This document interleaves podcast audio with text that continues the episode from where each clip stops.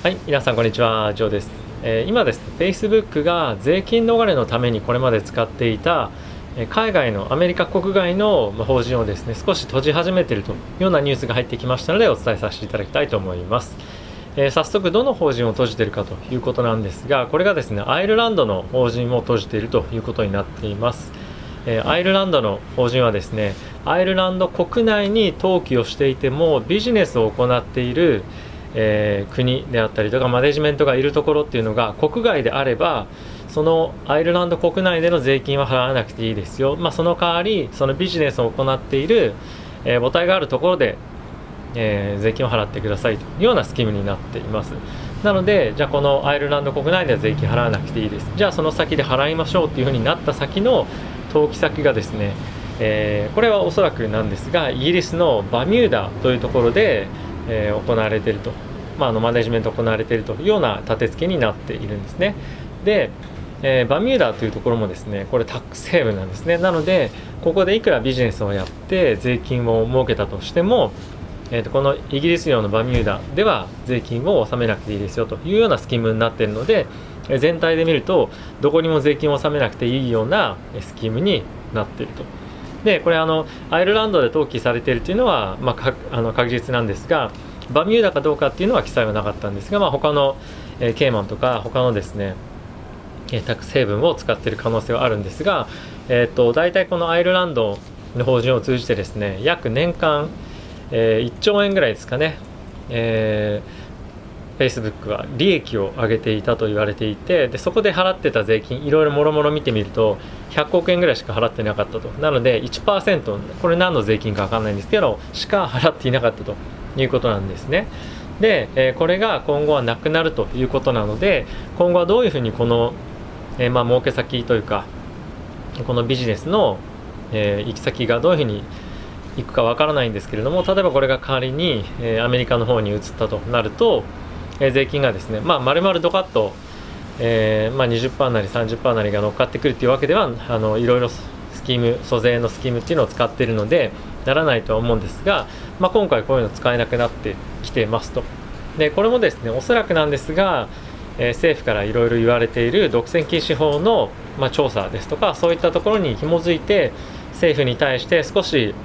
えー柔らかい対,、えー対応をですね取ってほしいというところもあるんじゃないかなと思っています、えー特に Facebook はですね Instagram だったりとか WhatsApp の買収でですね非常に目をつけられている会社っていうのもありますし今後の和解の一つの手段として、まあ、そういう解体っていうのをしませんよというのに、えー引き換えにですねこういった今まで租税回避の、えスキームを使っていたものをですね徐々に解除して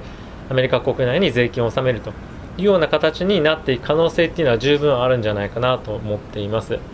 えーかなりですねこういった租税のスキームっていうのは他の GAFAM の会社もつく使っているというふうに、まあ、言われているので、えーこういった同じような流れが、えーもしかすると他のところにも来るんじゃないかなと思っていますでこれがですねまあどれぐらいインパクトあるのかっていうとまだこれがどれぐらい進むのかこういった動きがどれぐらい進むのかというところとあとはですね、えーこのスキームを一旦解除した後にこの売上の先とかですねビジネスの母体っていうのをどこに移すかによってインパクトが変わってくるのでまだ何とも言えないんですけれども、えー確実に、まあ、今回は Facebook の、まあ、収益収益率をですね圧迫するような方向性にはなるんじゃないかなと思っています、まあ、この後に及んでですねこんな裁判が国からやられている中で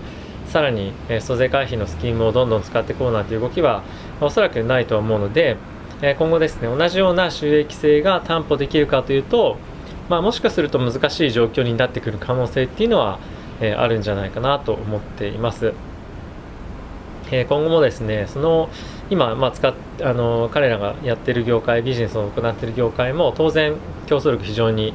えー必要とされる分野ですし、まあ、あとはですね、まあ、収益率っていうのも同じビジネスをやってくればどんどんコンペティターも入ってくるという状況にはなっているということもありますし、まあ、あとはですねアップルが非常に、えーアプリを通じての個人情報の取得とかっていうのを厳しくして、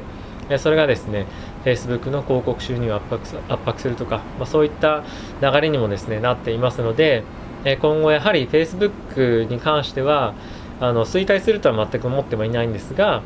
え徐々に徐々に収益率っていうものは、え落ちていく可能性があるんじゃないかなと個人的には思っています。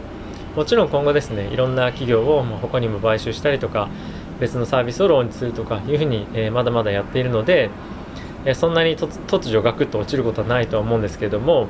え今後より厳しい状況になっていくというのは確実かなと思いますしえバイデン大統領がですね、まあ、まだ大統領じゃないですね、あの次期大統領になる可能性があるバイデンさんが、え税金上げるどうかとかっていうふうに言ってますけれども、まあ、そういったにもそういったものとは関わらず、別途、えー、Facebook はですね自分たちから、え税金をより納めないといけないような、え方向性に持っていかざるを得ないような、え環境になりつつあるということがあるので、えー、まあ、株価が落ちるとかどうこうとかっていうよりも、ビジネスの実態としてやはり厳しくなってくるんじゃないかなと思っています、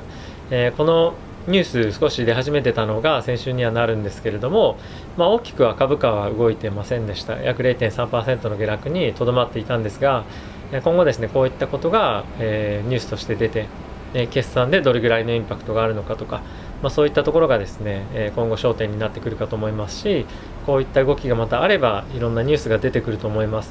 え、プラスしてこういったニュースが他の、え、GAFAM、まあ、特に Google なんかこういったところとですねニュースが出たりとか Amazon も非常に、え、刺されてた時とかやっぱあったので、え、こういったところのですねニュースを、まあ、GAFAM 関係は一つリスクとして見ていかないといけないんじゃないかなと、え、思っています。まあ、おそらくまだまだ、えー、来年、まあ、そんなすぐにはですね大きく環境は変わることはないとは思うんですけども、えー、アメリカ国内でまだまだこういった形で GAFAM 以外にも、えー、租税の租税回避のスキームも使っている企業っていうのは今後出てくるということもありますので、えー、こういったのもですね、あのまあ、いろんな企業を見ていく中で、まあ、注目すべきニュースなんじゃないかなと、え思っています。はい、ということで今後ですねアメリカの財政が厳しくなればなるほど、えこういったニュース非常に、えーたくさん出てくるかと思いますので、ぜひ皆さんも注目してみていてください。ということで、え、また次回の動画でお会いしましょう。さよなら。